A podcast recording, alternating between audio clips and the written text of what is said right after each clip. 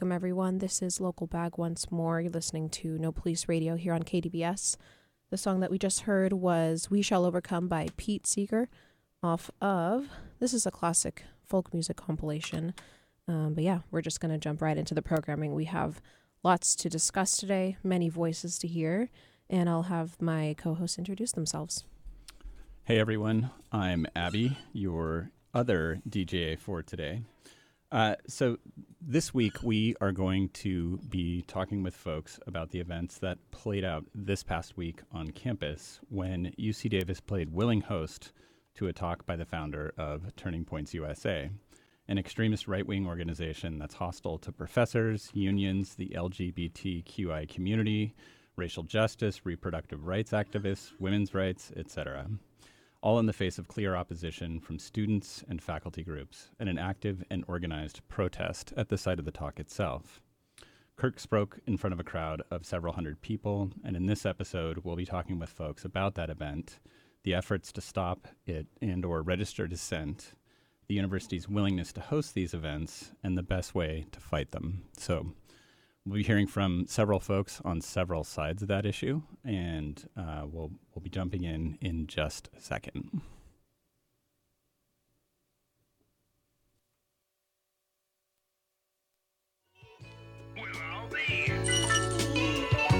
What's that villain doing? Wait, Princess, your voice sounds familiar. Oh, it should. You see, Doom wants me to marry him. What he has done to our peaceful world, I despise him. He intends to destroy all of us if I persist in refusing him. Even now. Shaitan never came so ill. He got skill. Met a brother from the grill that gave my spine chills. All 33 nerves, controlling my curves. Common sense just swerved every time I got served. Stress, frustration, empty rhetoric. Cold as winter in Connecticut. Compassion like lacking deficit. Thought it was love like sent from above. You're not a soulmate. With ways and actions of a primate. Ruled by lower senses coming faker than extensions. Pissed away all good intentions. Out of here, sister was missing. Intuition, maybe it was me. I couldn't see. Holding on to fantasy. Getting bitten by reality. War wounds, purple heart, love veteran, morphine, painkillers, drugs, and medicine. Anything just to forget the hurt.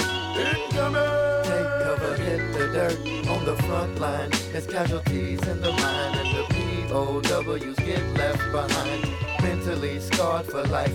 Love is war, and some chicks are just too hard to wife. I should have deaded it from Genesis instead of hitting the Guinnesses. Now I'm free falling, cursing, matching street brawling. He ceased calling, no appetite to feast, darling. So deep all in, I bet he never.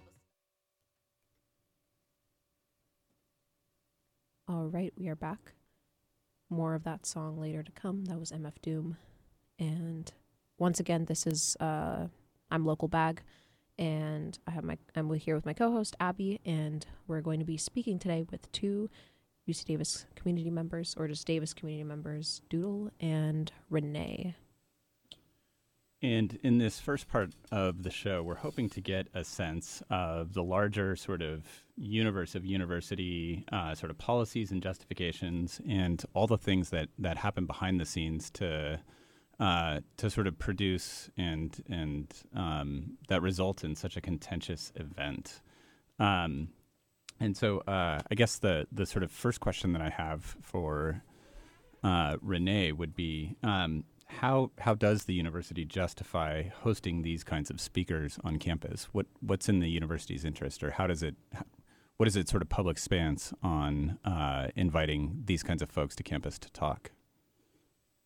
Uh, well, thanks for having me, everyone at, at NPR. Uh, you know, it's a it's a two part justification.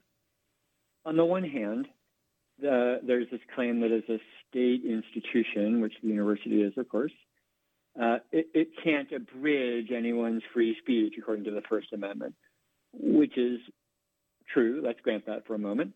Uh, but that doesn't mean the university, you know, that any state institution is obliged to host anyone. It's not like if someone shows up on the steps of the Environmental Protection Agency office and says, you know, I want to talk to everyone about how much I love pretzels. You have to give me a, a platform. They're not obliged to do that.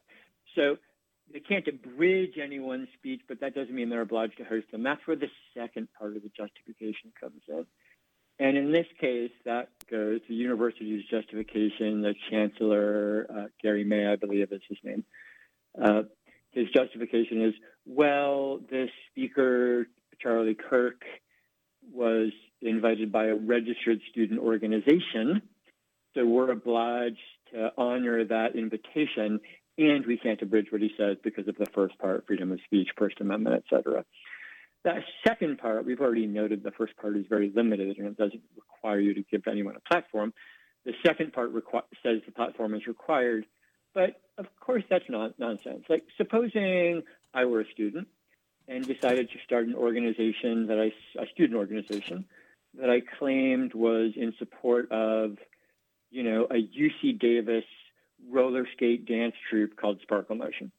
So I start my Sparkle Motion student group and it's approved through the student, uh, you know, the office that, that uh, um, coordinates student activities. Uh, they support us. They even give us a small grant to pay for snacks for our, our quarterly meetings. And Sparkle Motion lives. And then, as Sparkle Motion, let's say we invite the Grand Imperial Wizard of the KKK to give a talk. Right? Can we imagine the university would then say, well, we have no choice. Sparkle Motion is a registered student organization. We must host the head of the KKK. Obviously, that wouldn't happen. Obviously, there are considerations as to whether the invitation is legitimate, whether it serves the purpose of the university. In fact, the famed constitutional law scholar Robert Post from the Yale uh, Law School uh, has discussed this. Uh, it has to be measured according to whether it uh, is appropriate for the university and serves the university's educational mission. And if it does not, the university is indeed utterly free. Gary May is utterly free to not provide a platform. The head of the Ku Klux Klan can say whatever they want, but they don't have to be uh, do so with the university's uh, provided platform. So it's nonsense, and Gary May is, uh, to use a technical term, a liar. So that's really interesting. This idea that since they're not obligated to take everyone, then they're always drawing the line somewhere with every speaker, right? And uh, it, so it, a, a, speaker like this comes along, and they make the claim, um, you know, this speaker can go forward. Ergo, uh, you know, this this sits within that that larger sort of mission that you talked about. Um, I mean, it's it's it's complicated because you know the chancellor seemed uh, the university seemed to want to have it both ways by releasing all sorts of statements that they don't support this person's speech, but they are indeed, as you said, sort of obligated, right? They seem to the the official sort of rhetoric seemed to want to claim that they were obligated to to host this person, right? But but what you're saying is that's just not true.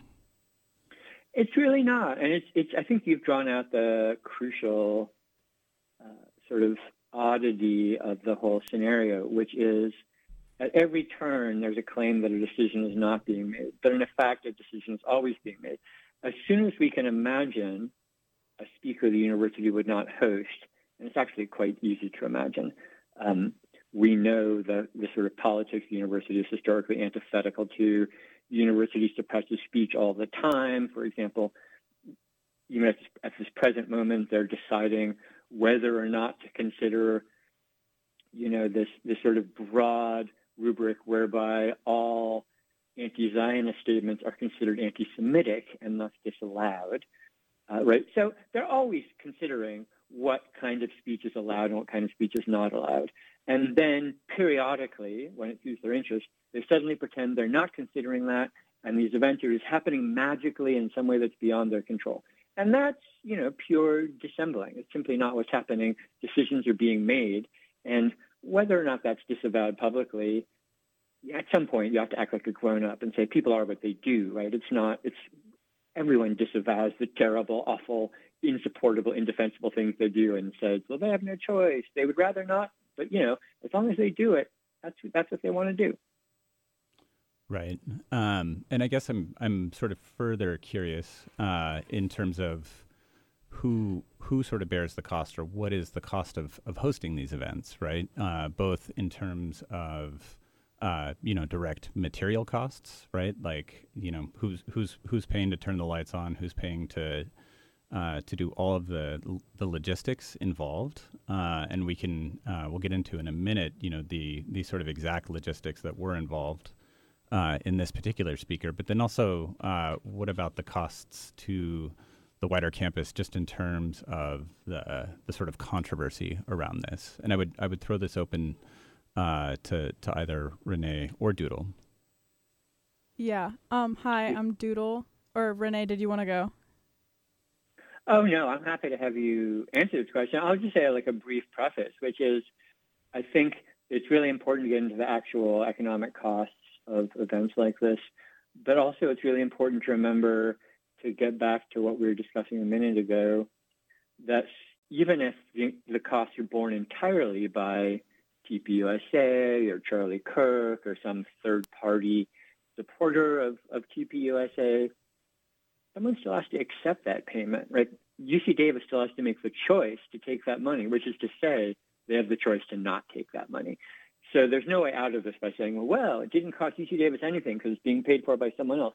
That means UC Davis took money to have a great replacement theory supporter give a talk on campus, and we should be aware of that. Doodle, sorry to butt in. I'd love to hear what you have to say. Please go ahead. Yeah. Um. I just kind of want to touch on that a little bit and expand on it. Um. Because as we like understand the university and how it's institutionalized, like it it it is motivated by profit and it's motivated by money and, and getting money through any way they can. And we know that the UC system has contracts with like military defense corporations and like police departments and like major surveillance corporations as well. And so I wouldn't say that I'm really surprised if they accept money from Turning Point USA because the university is also accepting money from these like massive forces of military violence and evil. And I'm not saying that to like downplay the like disgusting rhetoric that Turning Point USA pushes and the violence that it can um inspire but I'm saying that like it's not surprising to me that the university would accept that because if we take a look at why the University of California and specifically UC Davis have such robust STEM programs, it's because of all the funding that they get from military contracts and defense contracts and surveillance contracts. So, um, yeah, that was the first point that I wanted to make. Okay, so if we and and like I think it's it's worth you know looking at the the sort of conundrum that comes out there, right? They can't they can't accept payment or they don't want to accept payment uh, because then it implies that they're in a, a sort of for-profit relationship uh, with these sort of controversial speakers, and yet uh, you know the, there is there is a cost to these events, and I think uh, I you know I'd I'd want to hit both the the sort of material monetary cost to these events, but then also uh, you know what it what it means to to sort of plunge your campus into this kind of conflict and then claim you know uh, that we're still a community somehow on the other side, right? Um, Yeah. Um so I was kind of just scouring through different university websites and tabs today, um just familiarizing myself with like the student organizing process and different like forms that student organizations have to fill out and um these like quote unquote regulations and whatnot. Um so the first thing that I wanted to touch on was the um, police presence. Sorry, one quick question. I just want to clarify for the listeners. Um, these are things that have to be done in order to put on an event like this. Like we're talking about what it means for a student organization to host a speaker and to put on an event like you know whether it's in the U Center or whether it's Mhm. in like a classroom. So these are Yeah. the these are like the logistics that go into planning that. Yeah. Okay, for sure. Go ahead. So so f- to plan an event, it depends on the venue that you are choosing, um, the size of your event, et cetera, et cetera, and who you're going to bring. Um, so if you're having a guest speaker and this guest speaker is a professor um, from within the university system or within the very university that you're at, the, it's pretty smooth sailing, relatively speaking. Um, that just depends on that individual person's um, like policies and like payment, et cetera, et cetera, like payment for labor and like traveling costs, et cetera, like lodging, whatnot. Um, but when it comes to inviting kind of more household or like more popular names out there, such as Kirk, um, you usually will have to book a room that will cost your student organization money. You can't just book any random room in a random hall in the university because student organizations do have access to this. They can access to like book classrooms or lecture halls for their meetings, for their everyday types of meetings every week, bi-weekly, etc. Um, but when it comes to booking things like the youth center, Mondavi, etc., these really these bigger rooms, there are there are costs, um, like monetary costs that student organizations have to take into account and have to discuss with some type of administrator, usually through the Sten- uh, Center for Student Involvement. Um, and like depending on your organization, it can also be through the Cross Cultural Center, et cetera, et cetera, whatever student involvement center committee that your club is um, kind of involved with. So for the U Center, um, I want to say it it was like a couple I think it's a couple hundred dollars to rent out the youth Center for a day. And that money is to be provided by the student organization, quote unquote. Um, and this can be done in a lot of ways. Some student orga- organizations crowdfund, they have bake sales, et cetera, et cetera. They have they sell tickets. Um, we know that for the Kirk event, it was free, so they did not have to do anything like that. Um, I would assume that either the national organization of Turning Point USA paid for the chapter um, and gave them funds in order to do this, or the student organization applied for grants. There is the Club Finance Council grant, which offers student organizations up to $3,000 per year or per event, depending on the timings of the events, if they're not too close to each other, um, if they are like major events and like bringing guest speakers, booking out big halls or big ballrooms, etc.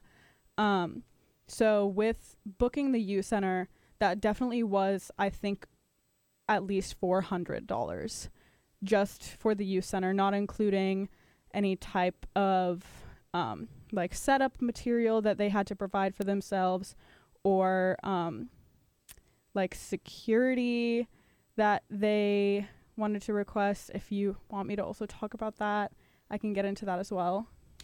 I mean, I think what's what I'm what I'm hearing uh, sort of loud and clear is that the the university is involved uh, kind of deeply at, at each stage of of planning one of these events and has multiple sort of opportunities to uh, to to intervene if they want to, uh, or to press forward and Yes. assist if they want to. Yeah. Uh, and so when an event comes together and comes off, uh, it's there's no way uh, to sort of see it as um, something that simply had to happen, but we, we don't condone and don't support, but but we had to allow. Um, you know uh, that that sort of uh, impossible middle position that that Renee was talking about earlier. Yeah. Um. Oh wait, Renee, did you want to go? Well, yeah, I I would say I think it's it's important to understand it's not just that the university, uh, Gary May in particular, had the opportunity to intervene, but it's that an event of this scope. Um, you know, again, this is the you know one of the the two largest event venues on on campus that we're talking about, and it's a large campus. Uh, it's a substantial event. anyone who was there knows that it took a lot of coordination. There's a lot of security. There's a vast number of police officers. There's a vast number of other operatives working there. It's not just the university has the opportunity to intervene, it's that it's literally impossible to make an event like this happen without constant coordination between the university and um, this, you know, this great replacement theory driving organization. The university chose to be in constant, ongoing coordination with them over a sus- sustained period of time, and it's important to understand that. There's no other way that it happens. Doodle, back to you. It's almost a, it's almost a partnership, one one might say. Yeah. Uh, Um, for, for the period of a couple weeks or a couple months, that's what it is. Yeah, definitely. Um, I know from experience from hosting a guest speaker on this campus. Um, I I don't know what went down with Turning Point USA and their process of getting this um, event to happen, but I do know that in my experience of bringing um, a, a left wing guest speaker, um, it was it was difficult. We were like m- me and other organizers that I was working with. We were constantly in meetings with administration. They were constantly trying to put regulations on us, trying to um, just make it difficult for us. And they weren't outwardly saying no, you can't do this, but I could definitely tell that they were trying to make it so difficult for us to the point where we would just give up. And I'm hesitant to say that they would do the same thing for Turning Point USA. I don't think that they tried making things difficult for Turning Point USA because when the people that I was organizing with and when we were bringing our guest speaker, there were no kind of public comments or trying to save face or anything like that. Um, and with Turning Point USA, there there were a lot of public comments and a lot of trying to save face from Gary May and the administration, which makes me wonder why is that? Why do you Mm. feel the need to save face if you aren't a- approving of something like this? Even if you are hiding behind things like freedom of speech, freedom of political expression, et cetera, et cetera, if you as an individual and as an institution don't support these types of ideologies and this rhetoric, then why are you trying so hard to convince people that you don't? Because in my experience, when I was trying to work with the university, there was nothing. They they didn't say anything publicly about the guest speaker that I was bringing. They were just indirectly behind closed doors trying to get me and my comrades to give up on what we were organizing towards. So I, I'd find that really suspicious. So, uh, what I, I guess I'm I'm sort of curious then, um, either to hear uh, from either of you, um, what's the what do you see as the, the, the sort of danger involved in, in hosting events like this? What is the you know uh, if if the as the university claims, you know uh, these events are are um, you know or these kinds of speakers are are odious but necessary or something like that um, whatever whatever sort of impossible position it wants to occupy. Uh, what is what is the danger in in letting these things go forward? Why shouldn't we just you know sort of ignore ignore and move on? Well, look, let's accept for a second the framework of free speech and free political expression as, as desirable goals. I think there's good reasons to be skeptical of that as a framework in that it's often proposed as sort of a neutral, uh, you know, out, outside uh, policy that affects everyone equally. And historically, we know that's not true. It's a strategy of, of power to, to preserve a, a certain organization, conceptual organization, political organization in its favor. So I think there's reason to be skeptical of the framework of free speech, free expression, political freedom when it's imposed by institutional hierarchies. But let's accept it for a moment. We should probably ask the question Does an event like that increase, defend, undergird, support free speech and political freedom on campus? I don't think that it does. I think that that event threatens more than one group of people, but let's particularly talk about the extraordinary hostility of TPUSA to uh, trans people, right? Charlie Kirk openly in his podcast called for, without using the word lynch, called clearly for the lynching of trans people. Said we need to handle that in the 50s and 60s. You know, we just went out and got it done. Uh, you know, whatever it is he said. Uh, it it was, despite the sort of desperate and pathetic desire of of sort of neo-fascists to deny it, a call for the lynching of trans people.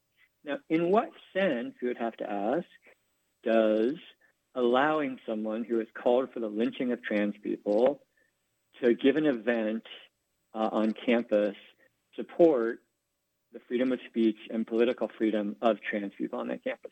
Does it make trans people feel more able to speak uh, their mind and their peace in public?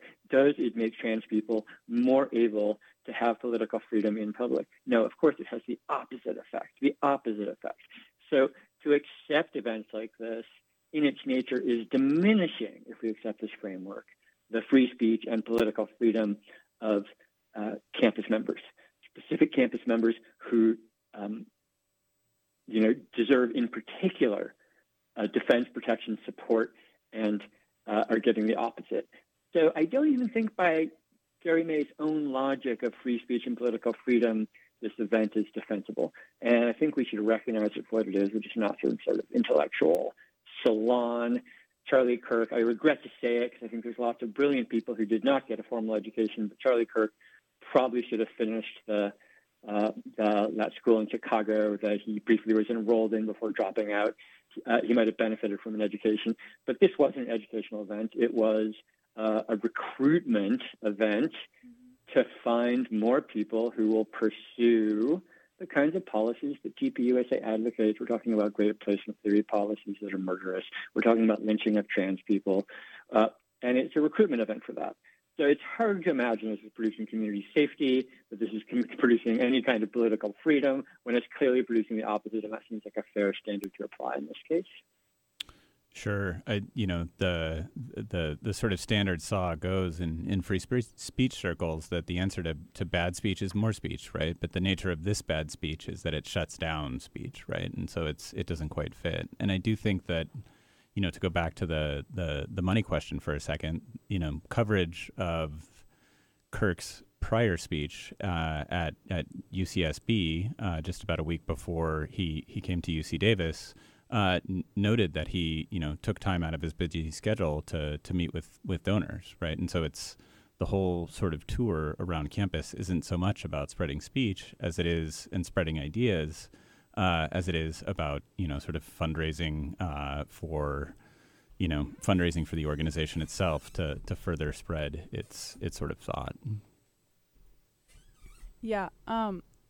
Kind of another thing I wanted to touch on is that the university, and I mean, this is just kind of like liberal pandering that happens across a lot of institutions, corporations, but especially in the university um, system, is how there's a lot of talk about diversity and equity and welcoming people of all walks of life and whatnot and and then when the university does so little to um, combat threats physically and like physical and emotional threats to these marginalized groups.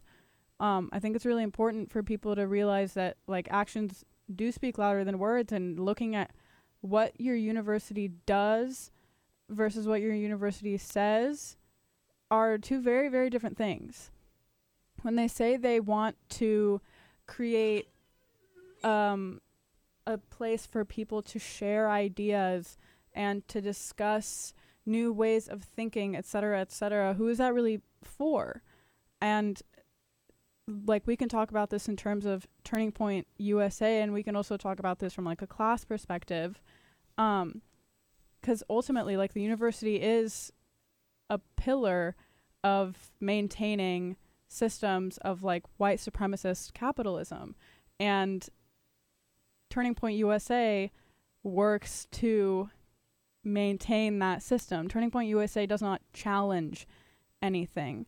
And so when a university is saying that they want to support diversity in their student body, in their and in their faculty and in their community and in political thought, I struggle to believe that because the things that they do only operate to uphold these oppressive systems of all of the marginalized communities on these campuses and all of these historically oppressed lines of thinking. Right, exactly. Um, really appreciate both of you know what both of you said. Um, and I believe it was Renee who mentioned um, you know, this wasn't really a meeting. This wasn't a meeting of the minds, as one would say. This was a, um, you know, obviously there's no, well, I like to think that there's not really folks on the UC Davis campus who were attending this event thinking that they would learn something or challenge their current, um, like their current, you know, spectrum of political thought.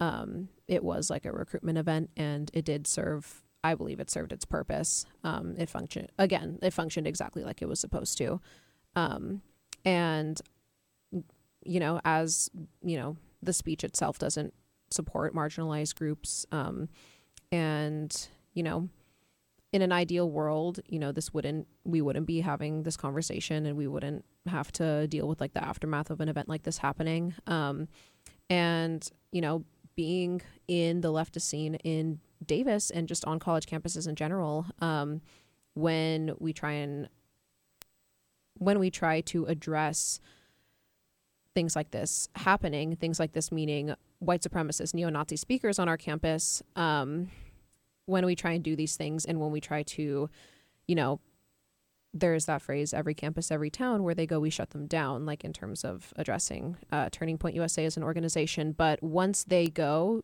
who is the next to go. It is everyone, you know, the university is just going to say, like, once you, you know, you want to not uphold free speech, where we're going to take what you had away, like we ever had anything. But um, I think Doodle definitely wanted to speak on that, like as an organizer in this um, in this type of space.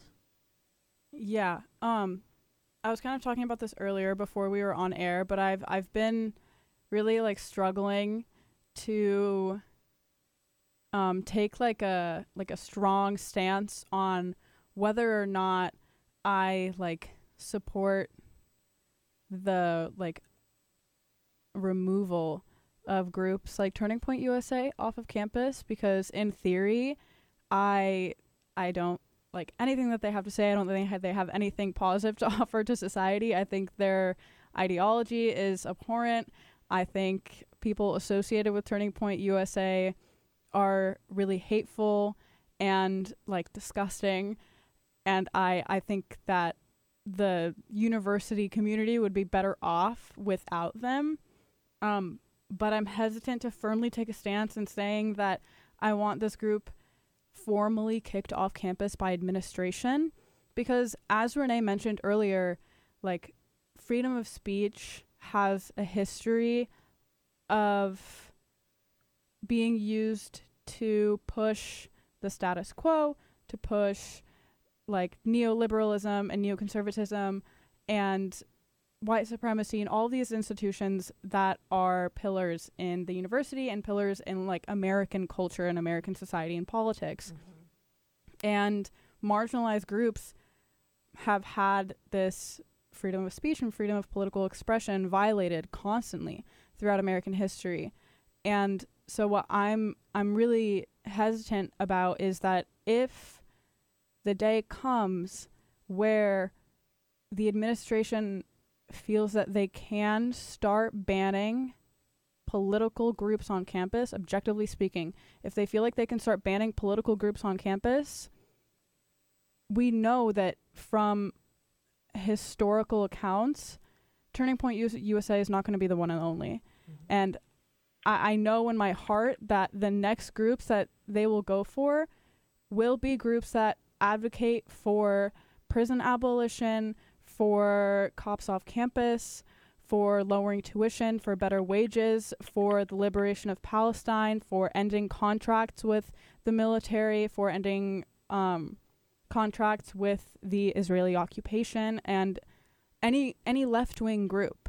Like kicking off a political advocacy group objectively speaking will set a precedent for the university administration to suppress left wing organizers and left wing students and faculty alike and and that's already happened on this campus before especially in the context of Palestine mm-hmm. like this university does have an extensive history of suppressing students and faculty alike in voicing their support for the Palestinian liberation movement.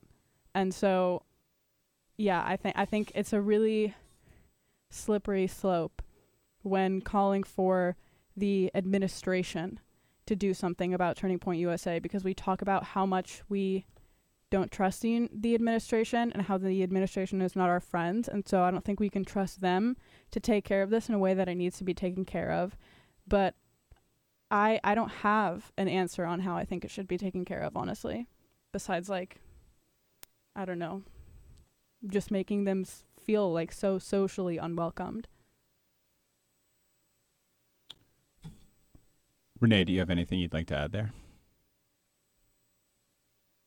We might have lost Renee there. Um, so I, I, I think it's a complicated issue. Um, I think part of what part of the way that we can think about it, though, uh, or we can think about the asymmetry involved in this particular debate, right? So if we imagine, um, you know, uh, a sort of debate between Turning Points and its critics, uh, one one side is is calling for the outright elimination of the other, right? And so it's it's hard to see that as a sort of civil or reasoned debate in in the sort of sense or in the terms uh, that this conversation um, that that the kind of reasoned discourse that we normally imagine, you know, free speech laws supposedly protecting, uh, sort of proceeding under. So. Thank you so much to both of you for being here. I think we're going to take a quick break, and uh, when we when we come back, we're going to hear from uh, some folks who uh, were involved in the event uh, in various ways.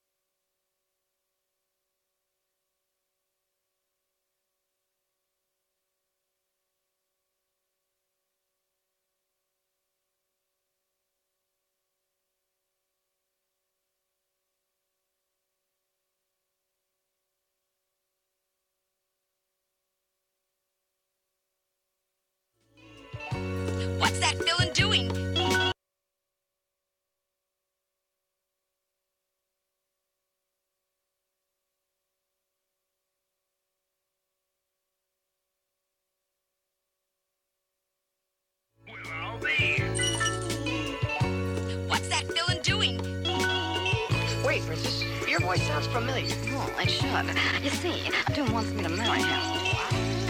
What he has done to our peaceful world, I despise him. He intends to destroy all of us if I persist in refusing him. Even now. Shaitan never came so ill. He got skill. Met a brother from the grill that gave my spine chills. All 33 nerves, controlling my curves. Common sense just swerved every time I got served. Stress, frustration, empty rhetoric. Cold as winter in Connecticut. Compassion lacking deficit. Thought it was love like sent from above. You're not a soulmate. With ways and actions of a primate. Ruled by lower senses, coming faker than extensions. Pissed away all good intentions. Out of here, sister was missing. Intuition, maybe it was me. I couldn't see. Holding on to fantasy. Getting bitten by reality. War wounds, purple heart, love veteran, morphine, painkillers, drugs, and medicine. Anything just to forget the hurt. Incoming! Take cover, hit the dirt. On the front line, there's casualties in the mind, and the POWs get left behind. Mentally scarred for life. Love is war, and some chicks are just too hard to wife. I should have deaded it from Genesis instead of hitting the Guinnesses. Now I'm free falling, cursing, matching street brawling. He ceased calling, No appetite to feast, darling. So deep all in, I bet he never stopped balling women. Forsake God for the sin of a man. Sacrifice a whole life for a slice. Overstand? Maybe it's a lack of pigment. Loneliness, imagine figment. Only got the car kitted to pull extra cheese in it. Damn, Jody. Coming with the okey doke, hokey poke, steady rocking boats, got me aiming for your throat. Sniper scope. Worried we supposed to elope. Proposed then you froze. I don't think that I can cope. Purple heart, love, veteran, morphine, painkillers, drugs, and medicine. Anything just to forget the hurt. Take cover, hit the dirt. On the front line, it's casualties in the mind, and the POWs get left behind. Mentally scarred for life. Love is war, and some chicks are just too hard to wife. Constant frustration stemming from a no-win situation. Russian lust and fornication, adding to the complication. Patience is a virtue. Pain run deep when love deserts you. Listening to whispering, choosing chaos over discipline. Simpleton, life should really be a piece of intimates. Relationships strengthening. Flower essence, penstement. Gentlemen, my favorite is so I'm never forsaking it. I persevere, make it fit, sculpting and reshaping it. Taking sips off of it, the it's passionate, intense, incense, candles lit, scandalous, emotional, bandages. Why would he abandon this? Guess he couldn't handle it. The boss is magnanimous. War wounds, purple heart, love, veteran, morphine, painkillers, drugs, and medicine. Anything just to forget the hurt. Incoming! Take cover, hit the dirt. On the front line, it's casualties in the mind, and the POWs get left behind. Mentally scarred for life. Love is war, and some chicks are just too hard to wife.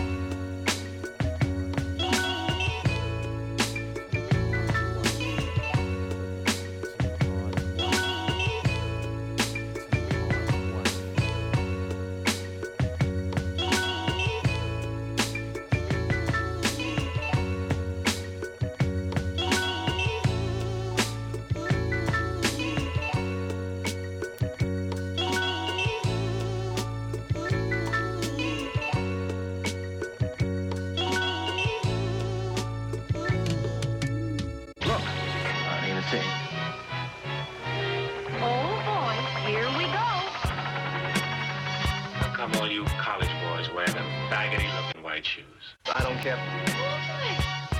They look funny as hell.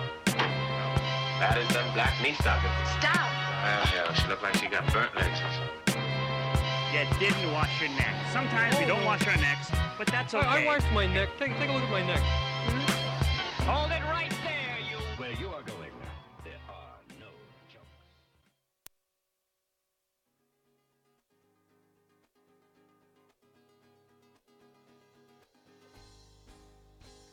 Hey Bianca. Hey Emmy, how's it going? Pretty good. I was just thinking about how I don't have any plans for this coming May 12th through 14th, and I'm feeling pretty bummed about it. Silly you, that's the weekend of the whole Earth Festival. Of course you have plans, because we're going. Oh my god, that just cured my clinical depression. I've never felt joy like this before. Come to the Whole Earth Festival happening May 12th to 14th for music, food, art, and community. Check out wef.ucdavis.edu for more information.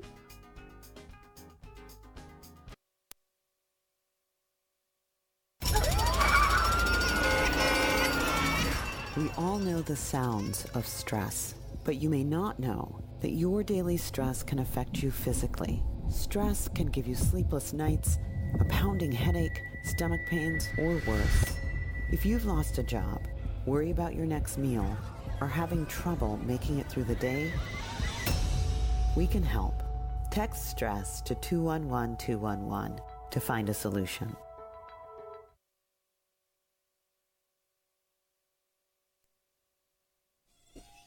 All right, that was a little bit of a shaky ending and start as we tried to transition smoothly into the music. Um, that is on me. But we are back with No Police Radio here on KDVS 90.3 FM.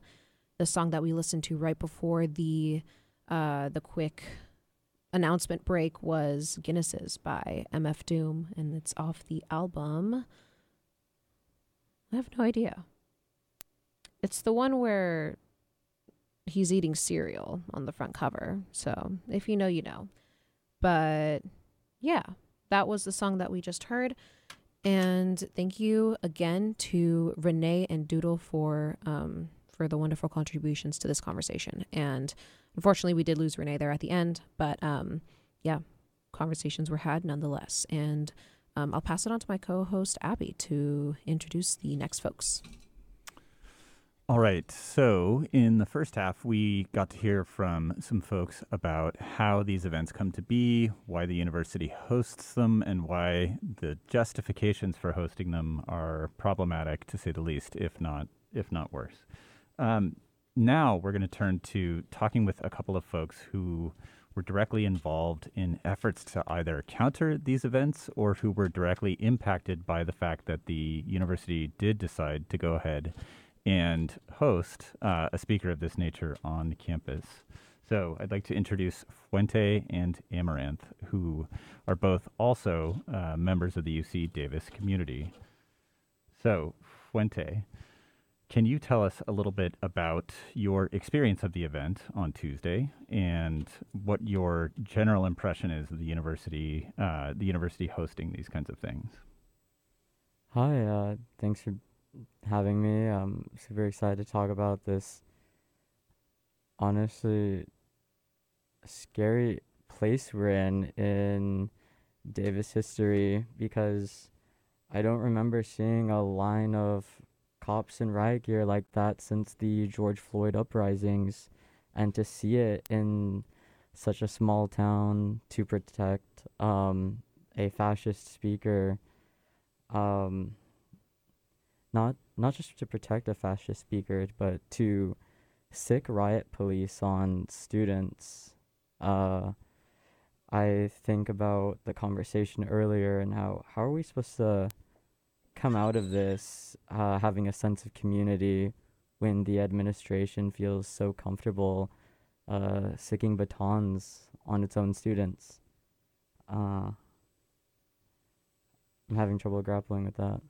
Yeah, absolutely. Um, I mean the the image of uh, I I I don't know how how many exactly you know sort of police in riot gear, but it was a it was a sort of significant presence uh, in front of uh, in front of the, the the building, sort of, and it's it's unclear at that point who who is being who is being protected, who is being served. Absolutely, right? it's a there's a beautiful um, chant that folks at the protest um, chanted a few times, especially when known Proud Boys and known um, right wing streamers were colluding. We're seeing colluding with the cops, being buddy buddy with the pigs.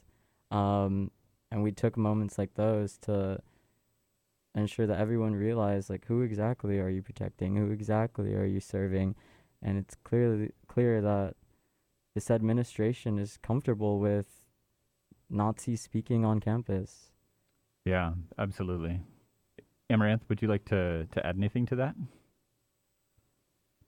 Um, yeah, I definitely agree that it was really, really freaky to see riot cops. I heard that they were batoning students, like physically attacking students um, when you know, students, hundreds of students gathered to to try to say like this kind of thing isn't welcome on our campus.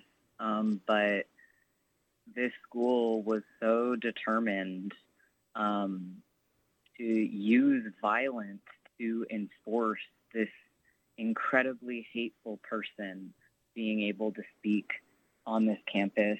Um, it really, it really just feels so horrifying, and then it feels so um, belittling for Gary May to keep putting out all of these little emails where he just dances around the fact that hundreds of students got together to say they didn't want this, and he's just talking about like, oh, Coho was open. Oh, Davis Phoenix Coalition had some event on the other side of the of the city or something without even talking about all of the students who got attacked by UC Davis cops. Um, it feels um, really like nauseating as a trans student, honestly. Yeah, we were talking earlier about the the sort of effort by the university, uh, and and particularly by by Gary May to to sort of engage in a kind of double speak where they they want to have it both ways, uh, and then afterward, uh, you know, the official sort of university press release on the event itself sort of played down any kind of conflict, right, as though.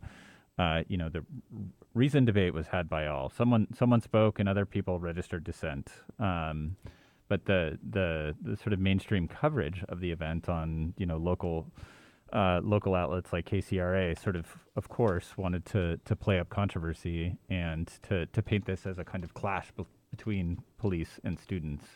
I guess uh, I'm curious to hear from from either of you uh, what what your sort of characterization of of uh, of the events outside uh, out, outside the U Center there. How would you characterize it? Well, the honestly, despite that military militarized line, despite a fascist speaking inside of the youth center, uh, two a group of two hundred mostly queer students showed up for trans rights, and that is in some ways a victory. Although the event was not shut down, um, it shows that the student body cares about who comes to their campus. The student body um, wants to feel visible. And like Amaranth said, this uh, institution is not listening to their students' voices. It highlights how this institution is undemocratic and does not want um, a student voice. Yeah, I mean it's it's it's just so hard to reconcile, uh, you know, this this sort of fostering fostering of free speech that the university wants to claim is happening with, you know, the the sort of presence, huge presence of police in riot gear, uh, sort of visibly intimidating uh, students, and you know the the sort of uh, presence of Proud Boys on campus who threaten violence, who have you know uh, initiated violence uh, against camp- campus community members in prior events. Uh, you know, with with some you know sort of wishy-washy, both sidesy. Uh, you know, we, we can all just sit down and have a conversation. It's it's literally impossible when when one side is claiming or calling for the elimination of the other side. Absolutely.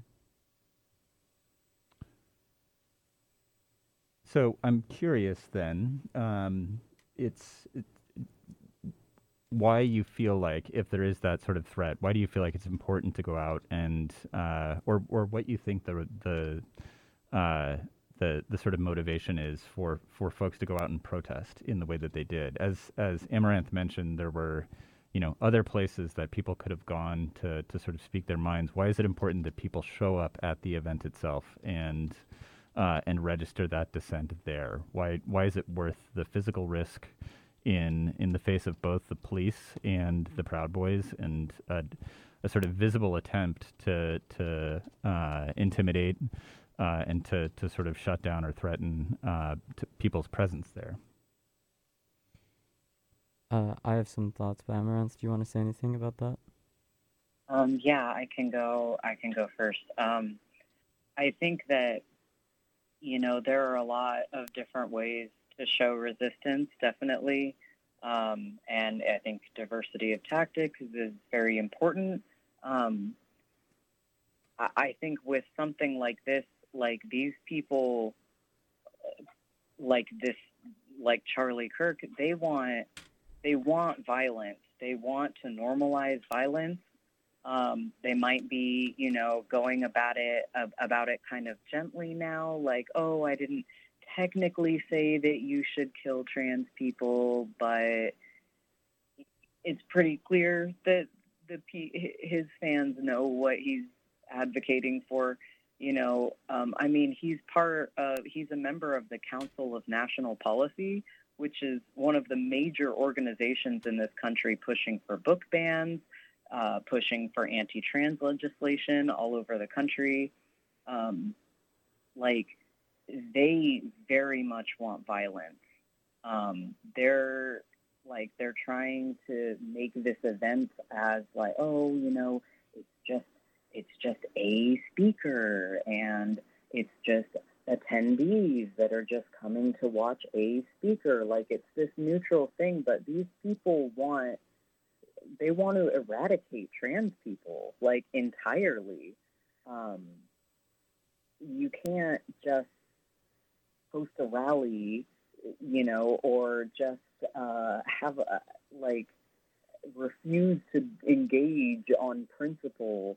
Like that's not going to stop them from actively trying to recruit people, trying to normalize having Proud Boys on campus. I mean, this is the second time that this club has had an event that has brought Proud Boys on campus. Like at some point, we've got to start putting putting two and two together that these people really want violence against people just for being who they are, um, and this has happened in history before. this isn't the first time this has happened, and you know, like this kind of like passive, like oh, we're not going to engage thing. It doesn't actually confront these problems and stop future people from getting hurt. Um, so that's all I'll say about that, and I'll pass it to you, Fuente. Yeah, um, groups like Phoenix, Phoenix Coalition and other uh, pro queer groups, we should be having these like fantastic talks and these moments of queer joy any anytime we can get them anytime we can create them um, we shouldn't be instituting queer joy in reaction to fascism queer joy should always exist. Um, but, and in moments where fascism has room to speak, that is when we, we need queer rage. We need to show up and emphasize that we have a place in this university. And clearly, like that wonderful turnout of the protesters in the face of cops, we we were uh, a beautiful sa- uh, phrase was thrown around a few times uh, that night. Um, stay together, stay tight. We do this every night. Um, that acknowledges that our existence as queer folk is a risk. Every drag show is a risk. Every um, gay club is a risk. Um, but our community is what stands up against fascism.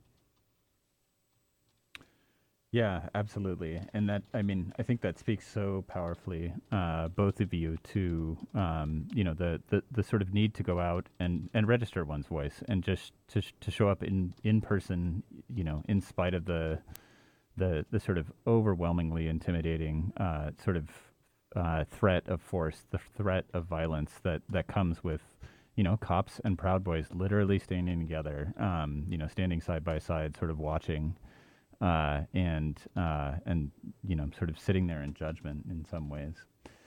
So, given the importance of that, I guess I would be curious uh, to hear from either of you if you're if you're um, open to this, uh, what it is that people who want to go out and make their voices heard, who want to join future events like this, because surely there there will be more. Uh, what can those folks do uh, in order to stay safe? What are the what are the kind of best practices for protesting that we can that we can offer people who who are willing to go out there and fight that fight? Yeah, I like I was saying, rely on your community.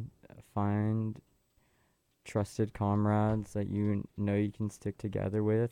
I mean, the buddy system is absolutely real, and I know that in one of the official Davis um, press releases about this event, they left their uh, note or editing notes live. And in those editing notes, they mentioned methods of staying safe during a protest, but they deleted them in the official release. So I, I just Hmm. question where these institutions' best interests are when um, they know that not every student has been to a demonstration like this. Sorry, I have one last thing to add. It's very interesting that you bring that up um, as someone who was also able to view these comments, um, as it was linked on different UC Davis, um, like UC Davis, what are these places called? Like centers, I guess. There's Mhm. like the LGBTQ center. There's like the, what other centers were um, involved in this? There was like the MENASA Middle Eastern North African um, Student Association. Um, anyways, all of these groups who are supposedly supposed to keep our community safe were turning down comments of queer folks. Like the people making these comments and these edits on the document were queer and they know how to keep their community safe and they know what it takes. And whoever was finalizing the document or whatever was like, I don't really think we need to know this. We don't need to share this information with others because if this university is great at anything, it's putting trans people in danger, it's putting people of color in danger, it's putting black folks in danger.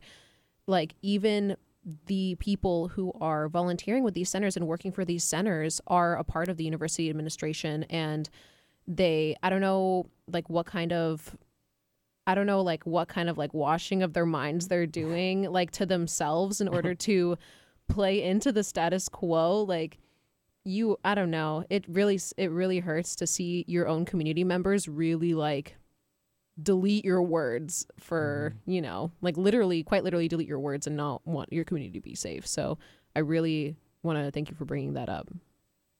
Those are my two cents. Amaranth, do you have anything to add in there?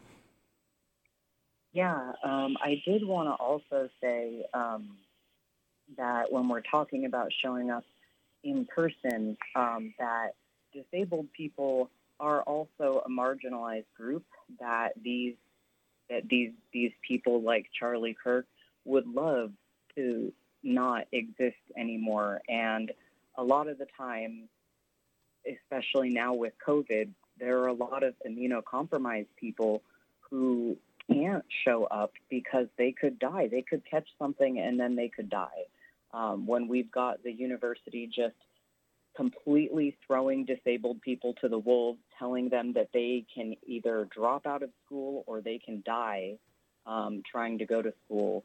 Um, there are a lot of other ways to support people who are on the front lines, like archiving when events happen and information, um, like gathering it and sharing it, connecting radical people to each other, and you know finding ways where people can gain access to food and masks and water. Um, these are really important ways to support people on the front lines. Um, like again, diversity of tactics is really important, and I don't want us to to lose that. That like if you can show up in person, then that's really great. And also, there are a lot of people who really, really want to and who are down and who know that that's the right thing to do, and also who physically can't. Um, so that's all that I wanted to add to that. That's such a great point, Amaranth. That we can add to uh, a, a diversity of tactics, a you know, a respect for that. You know, just a, a fundamental premise is a diversity of bodies, a diversity of abilities, a diversity of voices, and it you know it takes all of us to to sort of make this stuff happen. And uh, I really appreciate you bringing that to the table. So we're getting close here on time, but I just want to, you know, throw it open to, to both of you and ask, do you have any last things that you'd like to add? Any anything else that you'd like us to know about uh, the sort of impact of these kinds of events uh, on the campus community? Uh, Amaranth, do you have anything to say? Um, I guess I would just say that, like, I really hope that, like, I'm really, I'm really amazed with how many students showed up um, because that was showing up out of anger and it was also showing up out of love um, for visibly trans people like me who are exactly the kind of people that um, that this event, you know, wants to normalize violence against. Um, and I really hope that um, more people continue showing up because this is not the first time, this isn't the last time this is going to happen. Um, like now that TPUSA sees that their events are going to be actively protected by riot cops. Um, I mean, they probably think they can do whatever they want, and the only people that are going to tell them that they can't do that anything they want are us because it's pretty clear that the administration isn't. In fact, I think the administration probably um, is pretty fine with them doing whatever they want. Um, and so we're the only ones who are going to have to show up for each other and show up for ourselves. Um, and thank you to everyone who did show up. And I really look forward to seeing um, to seeing more people do what needs to be done. Yeah, absolutely. We need um, we need to take our campus back because at the moment there are folks who want to do us genuine harm. Um, it's not just about having some speaker like Kirk here. It's also the people who orbit Kirk, who encourage violence towards folks like us. Um, but one note on protesting etiquette is um, we want to be careful of our showing our faces at events like this because um, there are known right wing streamers who desperately want to dox queer queer folk who want to just get your name out there so that folks can harass you. Um, it's a good idea not just to protect your uh, disabled or immunocompromised comrades to mask up, um, make your face uneasily identifiable. Um, I just thank you all for showing out, and I hope you remain safe. Yeah, absolutely. Those those those masks do double duty out there. They they they keep us safe uh, and they keep us anonymous. Absolutely. So thank you so much to Amaranth and Fuente for both all that you do to to support the cause, but also uh, being here to to share those thoughts with us today. So we're going to listen to a little more music, and when we come back, we'll do our last segment. Once again, this is No Police Radio, KDVS 90.3 FM.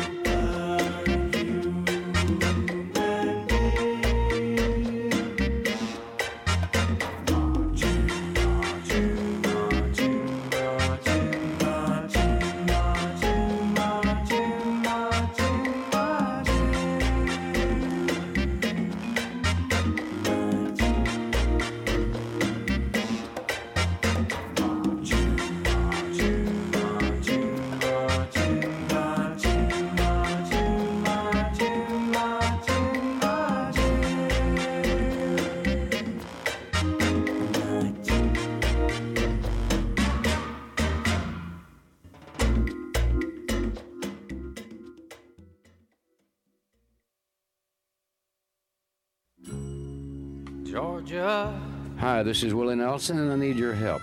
Our marijuana laws are terribly unfair, and they make criminals out of law abiding citizens. Nearly 2,000 Americans are arrested every day on marijuana charges, and we are unfairly destroying the lives and careers of hundreds of thousands of people simply because they smoke marijuana. These are not criminals. They are average citizens like you, good neighbors who work hard, raise families, pay taxes, and contribute to their communities. And it's time we stopped arresting responsible marijuana smokers. We need your help to end marijuana prohibition once and for all. It's the fair thing to do. For more information, contact NORML, the National Organization for the Reform of Marijuana Laws. Call toll free 888 67 NORML or visit their website at norml.org.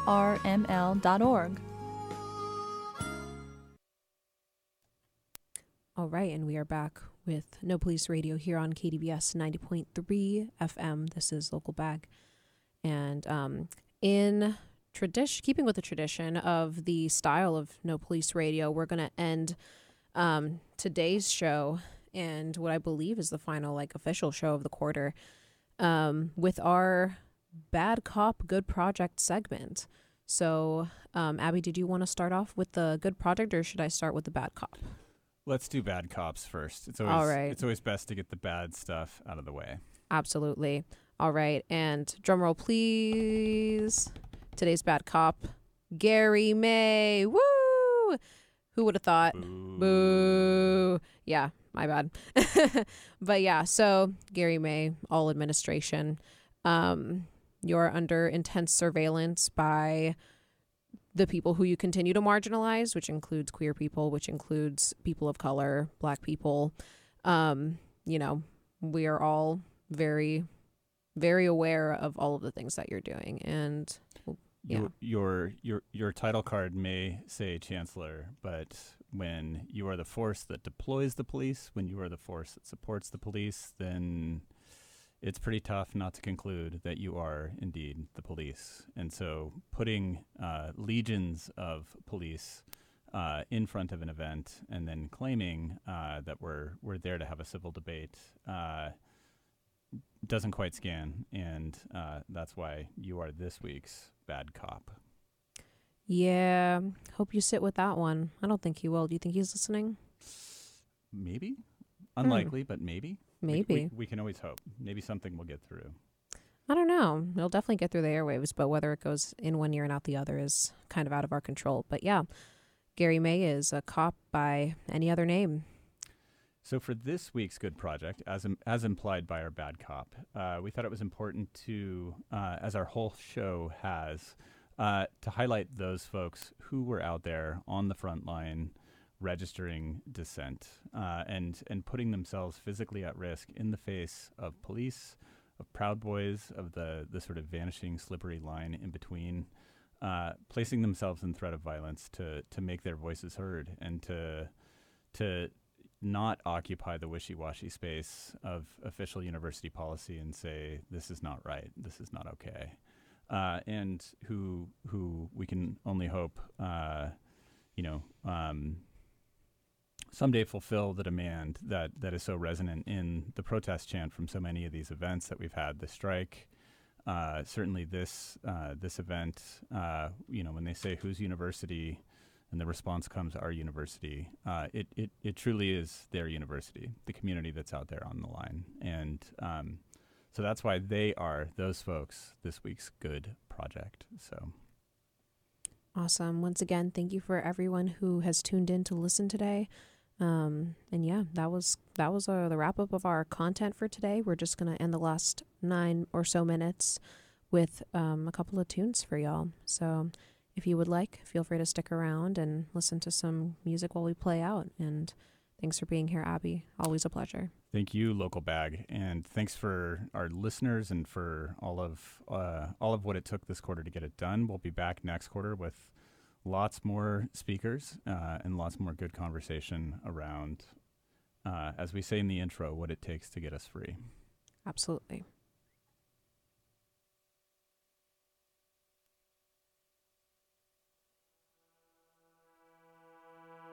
Non-stop,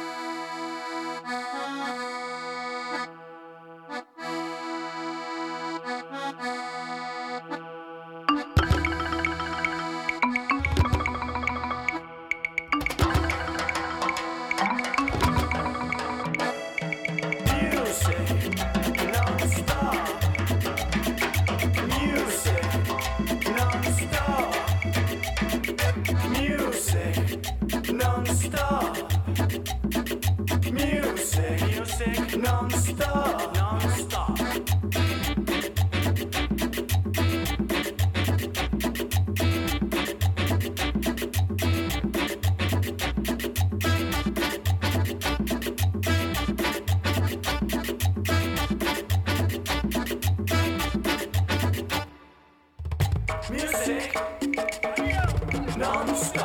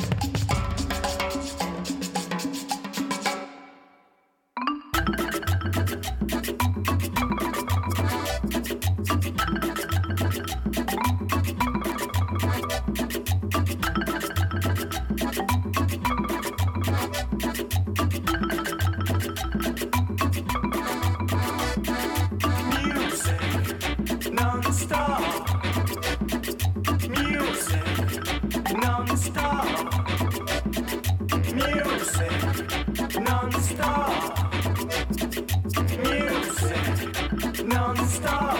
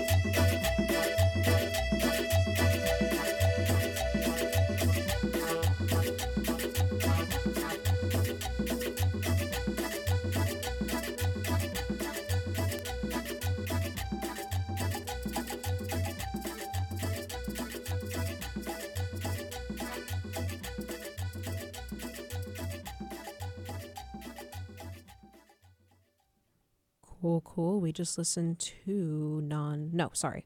Yeah, Music Nonstop by Señor Coconut y su, su Conjunto off of the album El Baile Alemán. I've been obsessed with this album recently. Um, played a couple songs on my other show, Neon Lights, and um, Trans Europe Express. Yeah, on the other shows that I've had. But uh, great album if you'd like to check it out. And let's see. Everyone, good luck on finals week if you're a student at UC Davis.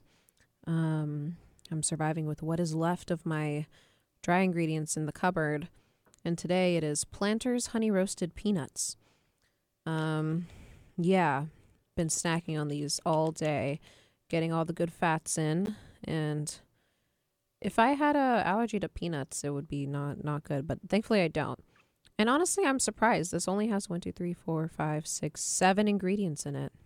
Um, it's got the honey, the roast, and the peanuts, and four other things. But um, yeah, I think we're gonna end today's show with um, a song by the one and only Nick Drake, and it is gonna be one of these things first off of the album Bryter Layter. And once again, thank you for all of those who have tuned into No Police Radio this quarter. We will be back most likely at the same time slot every other Monday, 4:30 to 6 p.m. Um, starting March not March 27th. What is the what is the week after? It's like April 1st, 2nd, April 3rd, I believe is going to be the first show. Um, look at me doing little math. Um, but yeah, we're just going to end out with that last song and once again, you're listening to KDVS 90.3 FM.